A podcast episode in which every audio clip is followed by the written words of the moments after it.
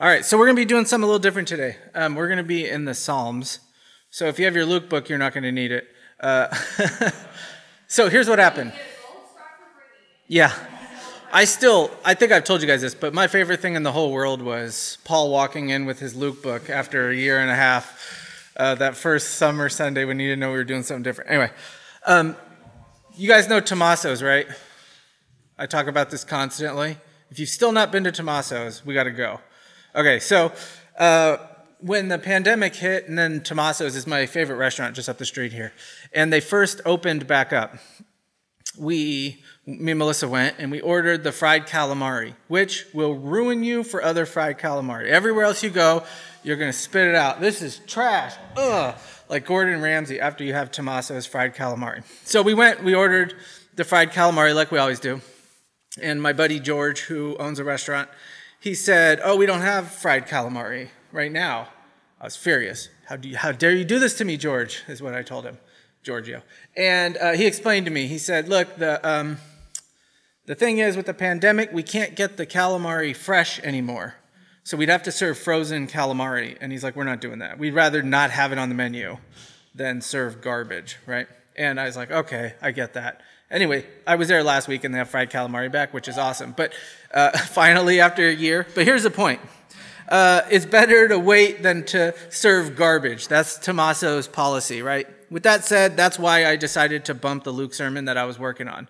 Um, I was working on it, and um, at the last minute, I was working on it this week. In the middle of the week, I was at a coffee shop up by my mom's, and I got an idea, and then I realized, boy, this idea is going to take more time than I have to change this whole sermon and I really want to do it this other way. so I decided to scrap the fried calamari for a little bit and jump into the Psalms, which is also what we did last year, the week after Thanksgiving. If you remember, I was at my brother's house sitting by the fire, um, and I was like really toasty by the end of it. You know, I sat too close to the fire. Um, so anyway, this week we're going to be in the Psalms. Um, that's the first reason I bumped it because I got this idea and I didn't want to serve the frozen calamari. The second idea, uh, the second reason is because the next Luke sermon is actually the kind of a new section, and it's the first part of a section of four or five of them. And I realized, boy, I don't want to do one, you know, right now. Then all of December, oops, all of December off. That'll be fun in the podcast. All of December off, and then last time we were here, do you remember? You know, so we're going to take the whole section together. So anyway, we're going to be in Luke today, um, and we're going to talk about Thanksgiving, and we're going to do that by first reading this uh, definition of anthropo, uh, anthropocentrism. Anthropocentrism. There we go. Um, the viewpoint. Uh, here, this is what it says here in the Pocket Dictionary of New Test of New Religious Movements. The viewpoint expressed in whoever's that saying um, that I'm not going to pretend like I know how to say his name either. Uh, that man is the measure of all things. It's today closely associated with humanism. Recently, it's been used by people in the environmental movement as a critique of the views that give a greater value to humankind over the rest of nature. So basically, here's the idea with this is that man, mankind is the center of the world is the center of everything and is more important than everything else around us, right? So people are the center. And if you go into the Encyclopedia Britannica, who still has that? Anybody have the set of encyclopedias? You guys remember that from junior high, writing a report? Oh man, I got to find a friend with the encyclopedia on Argentina or whatever you got, so you can copy and paste. Anyway, so in the Encyclopedia Britannica, um, the author says this, which uh, whoever wrote this article, that uh, many ethicists find the root of anthropocentrism in the creation story uh, told in the book of Genesis and in the Judeo Christian Bible, in which humans are created in the image of God and are instructed to subdue the earth and to have dominion over all other living creatures. This passage has been interpreted as an indication of humanity's superiority to nature and as condoning an instrumental view of nature uh, where the natural world has value only as it benefits humankind. This line of thought is not limited to Jewish and Christian theology and can be found in Aristotle's Politics and Immanuel Kant's moral philosophy. So basically, what the Encyclopedia Britannica says this idea that people are the most important and the center comes from the Bible. But here's the problem with that is when you read the beginning of Genesis, God creates the world and he gives humanity dominion over the world. But the actual story is a little bit different, right? So they're taking part of the story and they're saying this is what, what's going on. But the actual story is that man was created not to be the center. Mankind, we were created to have God at the center, not us at the center. And the first sin and the first, the rebellion against God, that's what we did. So they're right in that, in that um, putting humankind at the center is what happened, but the biblical story is that's wrong, right? And trying to make everything about humanity is actually pushing God out of his place. And so there, there is truth in that all humankind, we were made in the image of God. And so we have this special, unique uh, relationship with God and with creation, right? We're above creation, but we're lower than God. And so um, the biblical story, we have to keep that biblical story in the front of our minds uh, where the first rebellion was telling God, I want to be the most important. I want to be the center. I don't want you to be the center, even though we were created to have God at the center. Today we're going to be talking about Thanksgiving. And we're going to read a psalm and uh, about Thanksgiving. But first, I want to say Thanksgiving requires, real thanksgiving to God requires first that we stop and check our man centered worldview. We can't bring the, the worldview that I'm the most important into Thanksgiving. Because when you have God at the center of the, the story, when you have God at the center of your life, you start to see how much you owe Him. You start to see, you start to really understand grace. And seeing God at the middle from that perspective what it does is it grows the thanksgiving in your heart um, in a natural sort of a way. And so we need to ask in the moments, in the times when I'm not thankful, when I'm not a thankful person, think about this. How am I placing me at the middle of something and moving God away from the center? Because usually when we're not thankful people, that's what we're doing. Right? Let's take the big example, right? Is um, uh, the idea of salvation. And if you remember the context of what we were just reading before in the book of Luke, like, if you remember what we've been going through, Jesus has been railing on the scribes and the Pharisees about their legalism and their moralism, their idea that I can do something and earn my salvation. Salvation is not by God's free gift. Salvation is not by grace alone because of, you know, the death and resurrection. They're like they're not about that. They're about earning their salvation, which is a very people-centered view. And so Jesus is railing on them for that. You guys have put yourselves in the middle, and you're not the middle. You're not the center. God is. Salvation is by grace alone. Today we're going to read Psalm 116. We're going to go through the whole thing. We're going to kind of bounce around just a little bit. But Psalm 116 is a Thanksgiving psalm, but it's a very unusual Thanksgiving psalm. Okay, it's not your normal. Last year we read, um, you know, uh, give thanks to the Lord. Wait, what is it? His steadfast love. You know the psalm. His steadfast love endures forever, where it says it like a hundred times. You know that that's a very obvious Thanksgiving psalm. And I pulled it up to start writing the sermon, and then I was like, oh yeah, we did that one last year. All right, let's do a different one. so I, I started looking through all the Thanksgiving psalms, and this one really caught my eye because it's it's it's a very unusual Thanksgiving psalm. It's broken up into two main parts. First is, I mean, this is not exact, but it's close. What God does for the psalmist and then what's the response of the psalmist, what he does for God. So we're going to start in verse 1. Um, he says this I love the Lord because he's heard my voice. So, oh, the first thing here, he hears the prayers, right, of the psalmist. I love the Lord because he heard my voice and my pleas for mercy because he inclined his ear to me. Therefore, I will call on him as long as I live. So he starts out with this I love the Lord, right? I've said this before, but we can never think of the gospel story as just simply your get out of jail free card, your fire insurance, your way to avoid punishment. That's not what the Bible's about. Um, the Bible is about Christ, right? Christianity is about Christ. Again, He's the center, He's the purpose, He's the point of all of this. And the gospel story leads us to be connected and united to Christ. That's like the pinnacle of the whole thing, is being back in a relationship with Christ. Thomas Goodwin, who was like an English Puritan, said this Where did I put my water? Anybody see it? I brought my water bottle, everything. I filled it up. Now I lost it. All right, anyway, Tom. nope. I don't know. think it's in my backpack. I don't know. Anyway, Thomas Goodwin, the English Puritan, said this Being in Christ and united to him is the fundamental constitution of the Christian. Right? It's the fundamental thing that we do is being united to Christ. And that relationship with Christ is it's about love, right? That's the whole point is to love. Oh, look at that. Thanks. Thanks, wife. um, is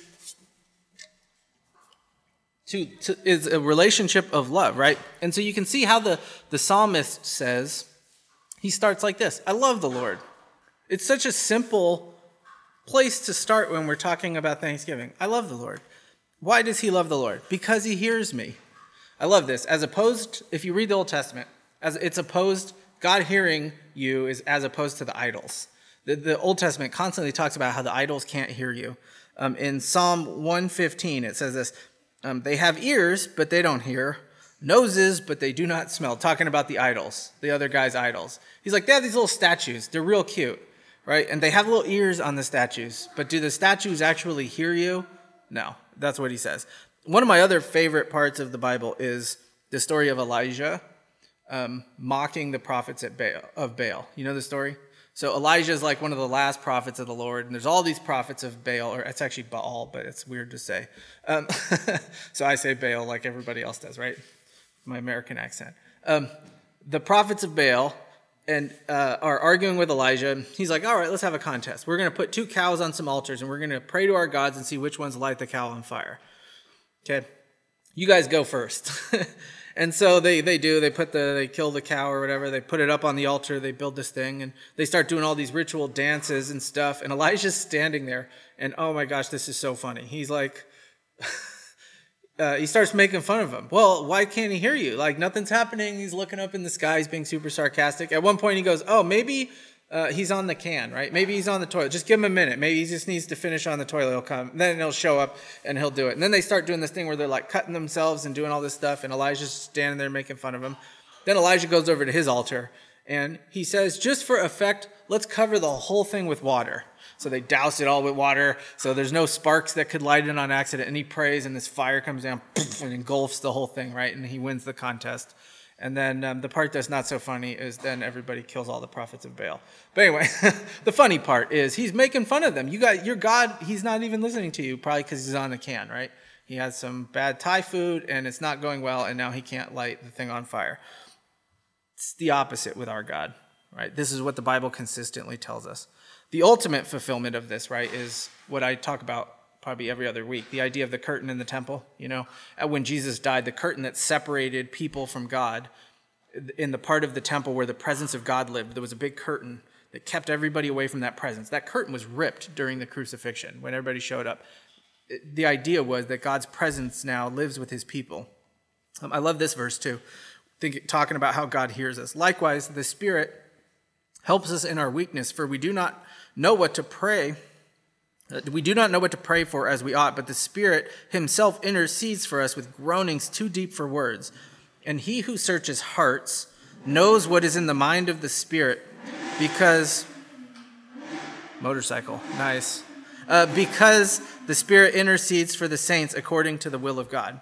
So here's the other cool part God hears you. Not only does God hear you, but God the Holy Spirit translates your idiot prayers to the Father for you. You pray for dumb stuff, and the Spirit takes that dumb stuff, translates it up, and then sends it up to God, the Father, and says, Here's what he would have prayed, right? Or here's what she would have prayed if she wasn't being so stupid right now, right? I love that idea. And this all adds up to a pretty cool picture, right? The Father hears us when we pray, the Spirit proofreads our prayers, like Kayla proofreads everything that I put on a website and fixes it before it goes up.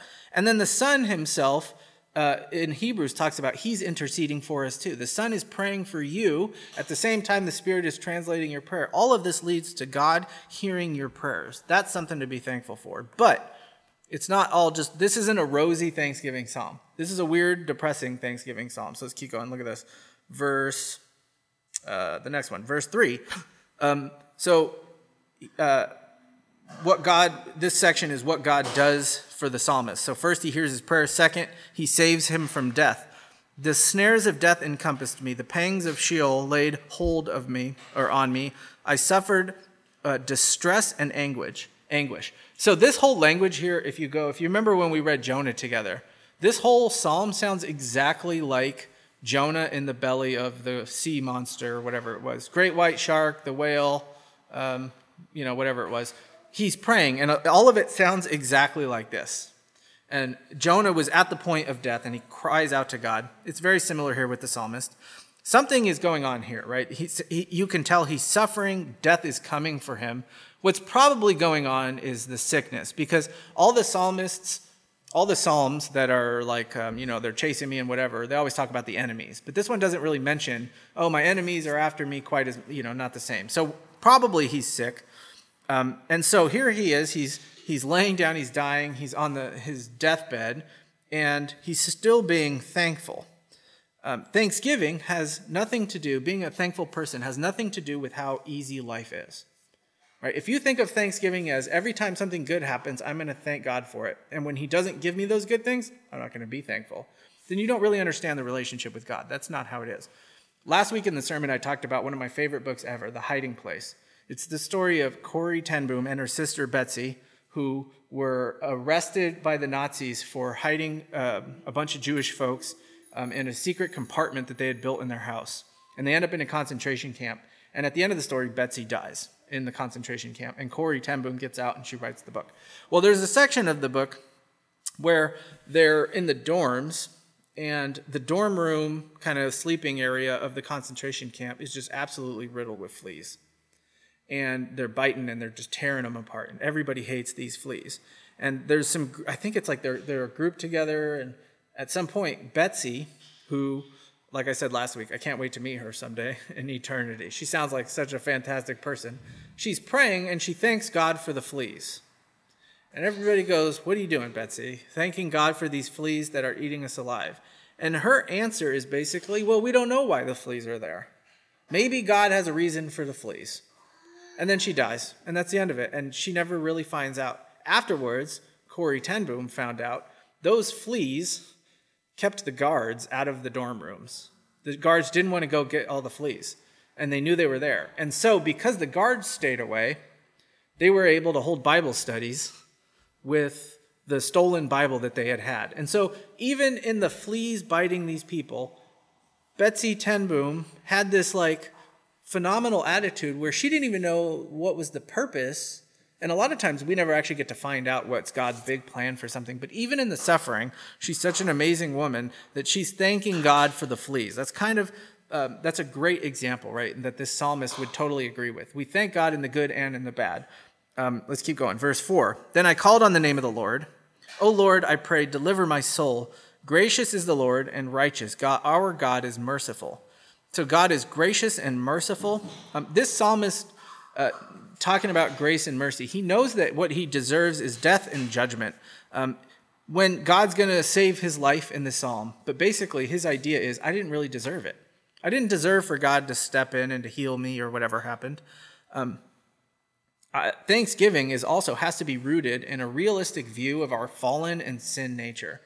Okay, you, until you realize really how wretched and sinful you are, you're not going to understand how amazing it is the things that God gives you. You're going to be like the Pharisees. Well, I kind of deserve it, right? I tithe my mint and my my whatever, you know, I tithe my herbs and stuff, and now God, He owes me this. This is transactional. I did my part, now God has to do His part. And in a transaction, I mean, as much as like when you go to Starbucks or something, right? You you pay the lady, or let's not say Starbucks. Let's go to a real coffee shop. You go to uh, coffee movement. You pay the guy for the coffee.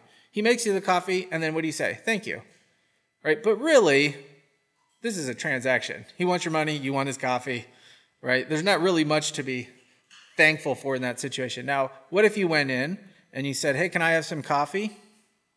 And uh, he goes, Yeah, sure. And he gives you some coffee and you start to pay him. Oh, no, no, no, this one's on the house. You know, I'm sure you've had that happen somewhere before. And you go, Whoa, thanks. Those are two very different thank yous, aren't they? One is a transaction, and one is, I don't deserve free coffee. This is great.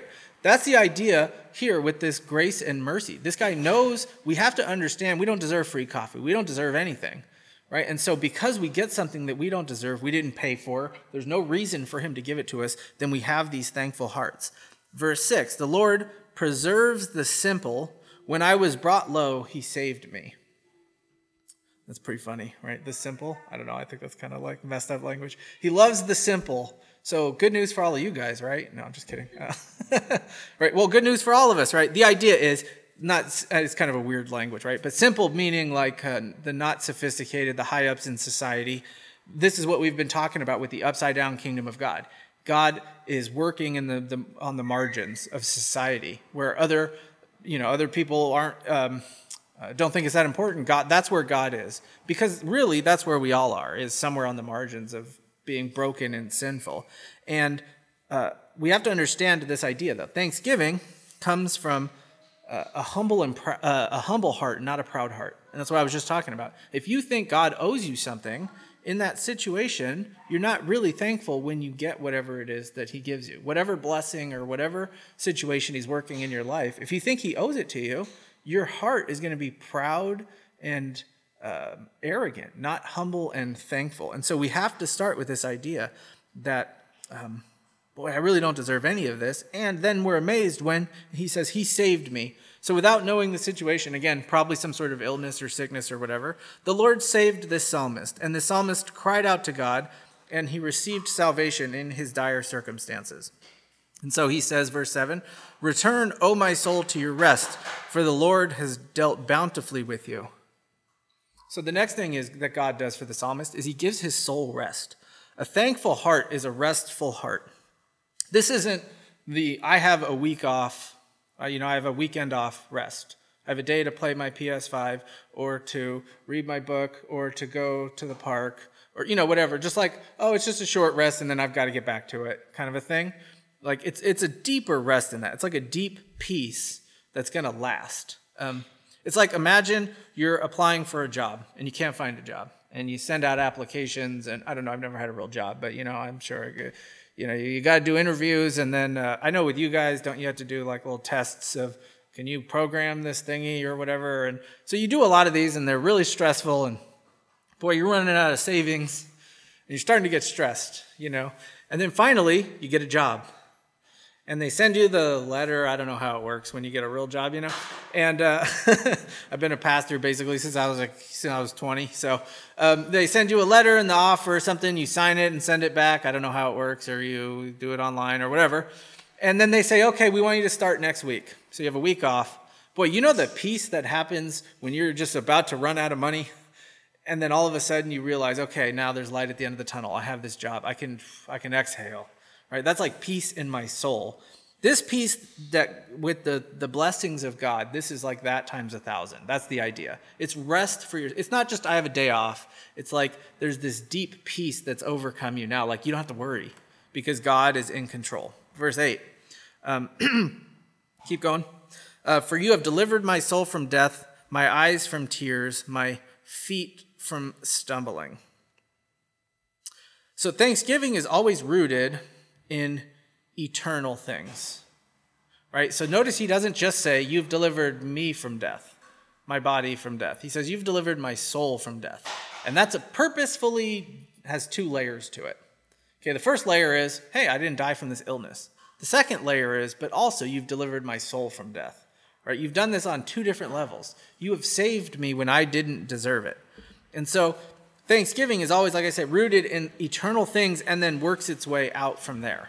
Um, imagine I was getting robbed and beaten, like the Good Samaritan story or something. I'm walking down Market Street. Some guys jump on top of me and they start smashing me with baseball bats, let's say. Not fun, right? And then you come along, super you, and you jump in the fight. You start beating up the guys with the baseball bats, and everybody runs away because you're such a hero. And so during the fight, you know, you get hit a couple of times and you're hurt, and, uh, but you did it to save me. After that happened, I would never look at you the same again. Right? Every little thing that you did for me would be seen in a whole new light. Because you, you did this big giant thing for me. You saved my life from these guys beating me up with a baseball bat. Now, every ride to the airport, the gratitude in that ride to the airport is magnified. It's not just, oh, you gave me a ride to the airport. The person who saved my life gave me a ride to the airport. There's like a whole, it's got some new juice to it, right? Uh, that's what the psalmist is doing with this psalm. God, you saved my life. You have saved my soul. And that changes everything, right? Everything is magnified with our thanksgiving. And so the question Uh, or moving on now, I guess. The question now moves from what has God done for the psalmist, which is some pretty cool stuff, right? Saved his life, saved his soul, uh, all of this great stuff, to what does he do for God? What does this psalmist do for God? Verse 9 I will walk before the Lord in the land of the living. I believed even when I spoke, I am greatly afflicted. I said in my alarm, All mankind are liars. That's everybody's favorite verse, right? Verse 11. Um, well, first he says, I will walk before the Lord, which is a very common way to say, I'm just going to do the things that God wants me to do. I'm going to live as a part of his kingdom with him at the center of my life because he's the one who's worthy of this kind of thanksgiving and this kind of worship. People are not. And that's what he means when he says, All mankind are liars. Um, let's see, did I put this in here? No, no, no. Dennis Tucker, who was one of the commentators I read, he said, Because humans are unreliable, they cannot be the source of deliverance or our ultimate source of hope. That's what the psalmist is saying here. It's not that we can't be thankful to people, but we're not thankful to people on the same level that we are to God. Right? When we talk about the Father, there's this whole other level of thanksgiving because people are not worthy of that sort of worship. Verse 13 I will lift up the cup of salvation and call upon the name of the Lord. Okay, there's a lot of debate with the theologians and commentators what's going on with this cup of salvation. There's a few options. The first is there were lots of sacrifices in the Old Testament system that involved um, basically sacrificing booze. You know, like bringing a cup. And, it was like the original let's pour one out for Jesus kind of a thing. You know what I mean? Um, but I don't think that's what's happening. It could also be enjoy a drink as a way of thanksgiving. And that's the interpretation John told me I better teach. Just kidding. Uh, uh, the mixologist over here, right? No, um, this is what I think it actually is saying. Because he's not saying give something to God, but it's almost like he's taking something from God. Um, James Montgomery Boice said this. He was a pastor, died a couple years ago. He said this The only way we can repay God for, uh, from whom everything comes is by taking even more from him. Spurgeon noted that this is the wisest of all possible replies, and then he quotes uh, this is a Spurgeon quote that Boice quotes. The best return for one like me, so wretched and so poor, is from his gifts to draw a plea and ask him still for more. And then Boice says this I will lift up the cup of salvation is immediately joined, and I will call in the name of the Lord because we receive God's gifts, and then we go on in the same relationship, forever asking and receiving from him. So, one of the one of the best ways to be thankful is by enjoying the things that God is giving you and then saying, Hey, I want more from God. Not like prosperity gospel, but by saying, God, you're a great God, and this is what you've given me. And I'm so thankful for that, and I'm going to enjoy it. Um, you, you know, we eat Wednesday nights or whatever. Imagine if you cooked a dinner for the Wednesday night group. Um, you know, we're all having dinner, and you cooked, and like I made eggs. These were the best eggs you guys ever ate that one time and you guys are all still talking about it. I know. Not in front of me because you want me to stay humble, but I know about you guys love these eggs, right? No. So imagine you're cooking dinner and uh, you're a little worried. I don't know if everybody's going to like this. And you bring it, uh, whatever it is. Everybody says, I want more of that. I want you to cook again. Right? That's a better thank you than somebody going, hey, thanks for making dinner. Because you know, wow, they really enjoyed this thing, right? That's kind of what's happening with this psalmist, what he's saying, and what Boice is saying, that, that quote in Spurgeon there. That's the idea. When God gives you something good, don't feel guilty. Don't be, it's not spiritual to be constantly the guy who's a bummer. You know what I mean? That, that's not what this is about. This is about joy and having fun and uh, enjoying life with church people, right? We're thankful for each other and relationships, and so we hang out um, and we spend time together. We enjoy food and wine and good company, and we enjoy the life that God has given us. And then we go back and we say, "Hey, God, that was dope. Give me some more."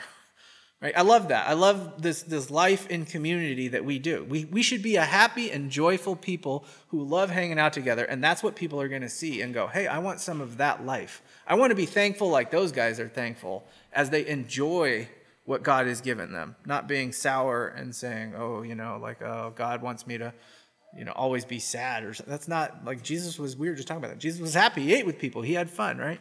All right, keep going. The next thing is the psalmist fulfills his vows. He says, "I will pay my vows to the Lord in the presence of all His people, precious in the sight of the Lord."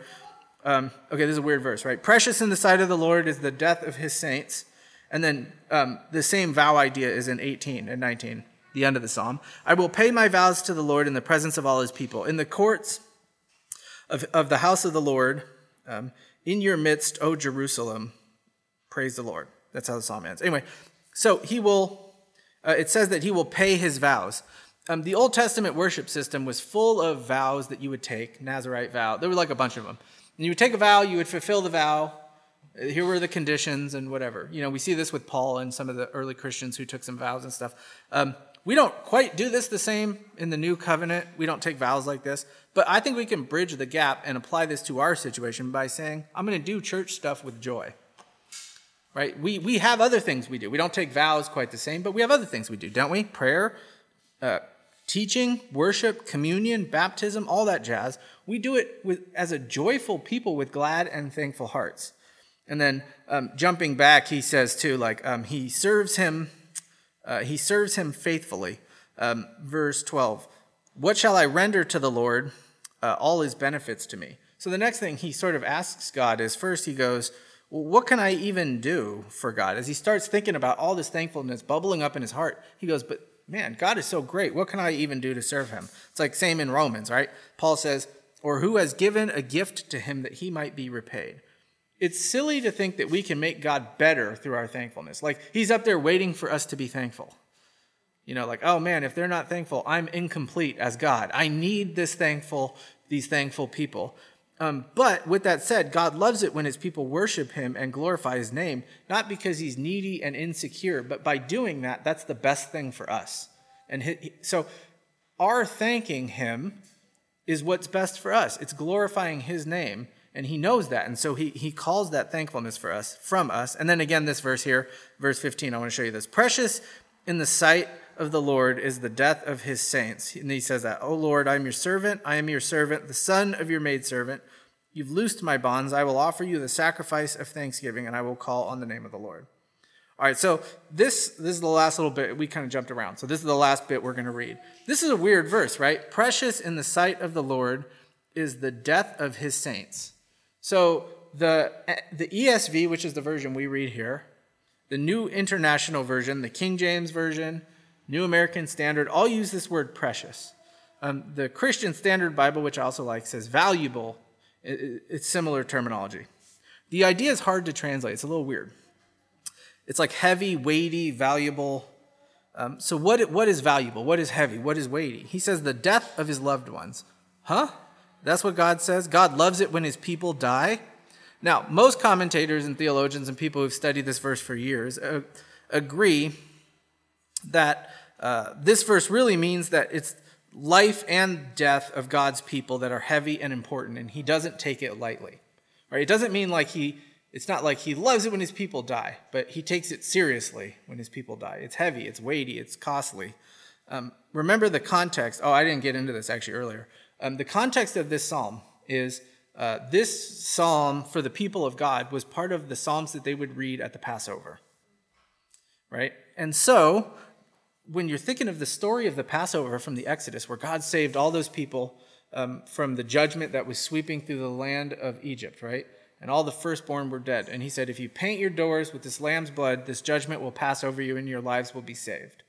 Right? So God says, Look, I value your lives just like I did the people at the Passover. And that's why the New Living Translation, which is more of a paraphrase, translates it this way The Lord cares deeply when one of his loved ones dies.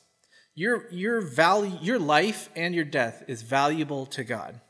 And so this is also true when things don't go your way. This psalmist is praising God because his life was saved. Sometimes, though, you cry out to God and the cancer takes you anyway. And what this verse is telling us is that never happens lightly. We can never say when somebody dies, when one of God's people dies, God didn't care. Right? That's not what the Bible says. We can never say in suffering, God doesn't care about this. The lives and death of his people are part of his sovereign plan. And that's one of the things I love about that book, The Hiding Place, and I love about uh, Betsie uh, ten Boom, is uh, what an amazing woman, right? How many people have come to faith reading about her life and her strength and her per, uh, her perspective on eternity? And all of that happened because of her tragic life and her tragic death. And Nothing that happened to her was because God didn't care. Nothing that happened to her was because God didn't listen. In fact, everything that happened to her was because God cared and because God was listening. And now she's with Jesus. She's been dead for a while, since the 40s. And she's hanging out, praising him, thanking him for the way that she got to suffer in this life and die so that she could be a part of his plan. And that's why I want to meet her someday. Um, I love that. Uh, you know, Joni Eareckson Tada has a very similar attitude, who broke her neck in a diving accident, and she's a paraplegic, and she's a super uh, godly woman. Francis Chan one time said she's the most godly person he's ever met, right? And I love Joni Eareckson Tada, but one of the things I love is she makes coffee dates with people in heaven. Look, we're probably never going to see each other in this life again, but we're going to get coffee when we get to eternity. Just her perspective on life and her suffering is very similar, right? Is this is happening because God cares about me and because he wants to use my life. And so that's our Thanksgiving song, psalm. It's a little weird, isn't it? A Thanksgiving psalm about death and suffering. Um, I'm actually gonna I'm gonna skip that part. Um, but there was one commentator who pointed out how many times, uh, three, four, five times, the idea of death and Sheol, which was like the afterlife, it all shows up in this psalm. Why is a psalm filled with references, uh, a psalm of thanksgiving? Why is it filled with references to death? Right? It's so weird. Like, I'm going to have this kind of creepy Halloween psalm that's about Thanksgiving. Right? It's all about uh, death and suffering, and God, I'm thankful to you. Okay, here's the reason why. The psalmist is happy to be alive. That's why. He starts at the very, it's so basic. He's happy that he's not dead. It's a Passover psalm. It's read during the Passover because all of those people, same thing. Hey, we're happy to be alive. We're happy to be free. Thanksgiving starts with the very basics, guys. Holy crap, I'm alive. Thanks. right? It's it's Thanksgiving is not super complicated. And what it does is it starts with the very basic stuff and it works its way out. And then as, as you start to be thankful for other things. But starting at the very beginning, how often have you stopped and just thanked God that you were alive today? It's so basic, but just think about it. If He hadn't created the universe, you wouldn't be here. If He hadn't if he had stopped sustaining the universe the way that he does, holding everything together, you wouldn't be here. So many things had to happen from Adam to now for you to be here, right? How many chance encounters happened where some guy was walking down a road at the same time as some girl and they caught each other's eye, and now you're here 5,000 years later, right? You know what I mean? That had to happen how many times for you to be here? And all of that is within God's sovereign plan. If God hadn't been working, you would not be here. And so we start with that basic idea, right? But here's another interesting point as we think about Thanksgiving and just the very basics. This is a an, it's a weird psalm because it's an individual psalm. There's no we us in this psalm, like a lot of the psalms. But at the same time, it's a community psalm because it was read with everybody in the week of Passover, right? And so this is it's this personal psalm, but it occurs in this section called the Egyptian Hallel Psalms, right? This Passover section. And they would have Jesus probably sung this psalm the night that he was betrayed, right? While they were sitting around. This is one of the things that they did. Um, in this culture, the lines from between individual and community were a lot more blurry than they are in our culture. They were very good at this, being an actual community. And in in one sense, that's how the church is supposed to operate as well. We, we live in this tension of I am saved and I'm thankful, and in this tension of we are saved and we're thankful right? We're connected in pain and suffering, in joy and happiness, right? When you suffer, I do. When you're joyful, so am I. That's the idea. When you're thankful, so am I. And so, just starting with the very basics of I'm alive, we're alive, as a community, we're thankful for these basics. What we're supposed to do then is then work our way out from there and try to think of the other things that we have to be thankful. Try to be like Betsie ten Boom. I used this illustration in the sermon last year, but you probably don't remember, so I'll just do it again. Uh, you guys know I love Sherlock Holmes, and I, I don't know if you do, but I talk. About, I, I like Sherlock Holmes. It's super interesting. And there's a section in um, the Sherlock Holmes, uh, the first book, where he's talking to Watson, and basically what he says is, we see the same things, but I'm the only one watching. Right? The reason you're not putting all this stuff together is because you're not really paying attention the way that I'm paying attention in a more like um, in a more intentional way. Right? And I mean, obviously, he was supposed to be a genius and all this stuff too. But that's a way Thanksgiving works. A lot of times, we're just walking around like Dr. Watson, when what the Bible calls us to do is walk around like Sherlock Holmes. Look at look for things to be thankful for. Start with, "Hey, I'm alive today," and work your way out from there. So what we're going to do now is a little bit different. We're not going to do the communion. I'm, I'm sorry, we're doing communion. We're not doing the confession part today of the service. We're going to replace that with a section where we're going to talk about Thanksgiving. And so there are some. Does anybody want to hand those out for me? I put them on the back table there. Can I get a volunteer? There's a, a little three by five cards, little index cards. Could everybody take like one or two of those and a pen? There's pens back there too. And this is what we're going to do. I'm going to play some music on that their uh, computer machine, and um, we're going to take just a few minutes, and we're going to write this out. So this is this is the sentence I want you to fill out a couple of different times.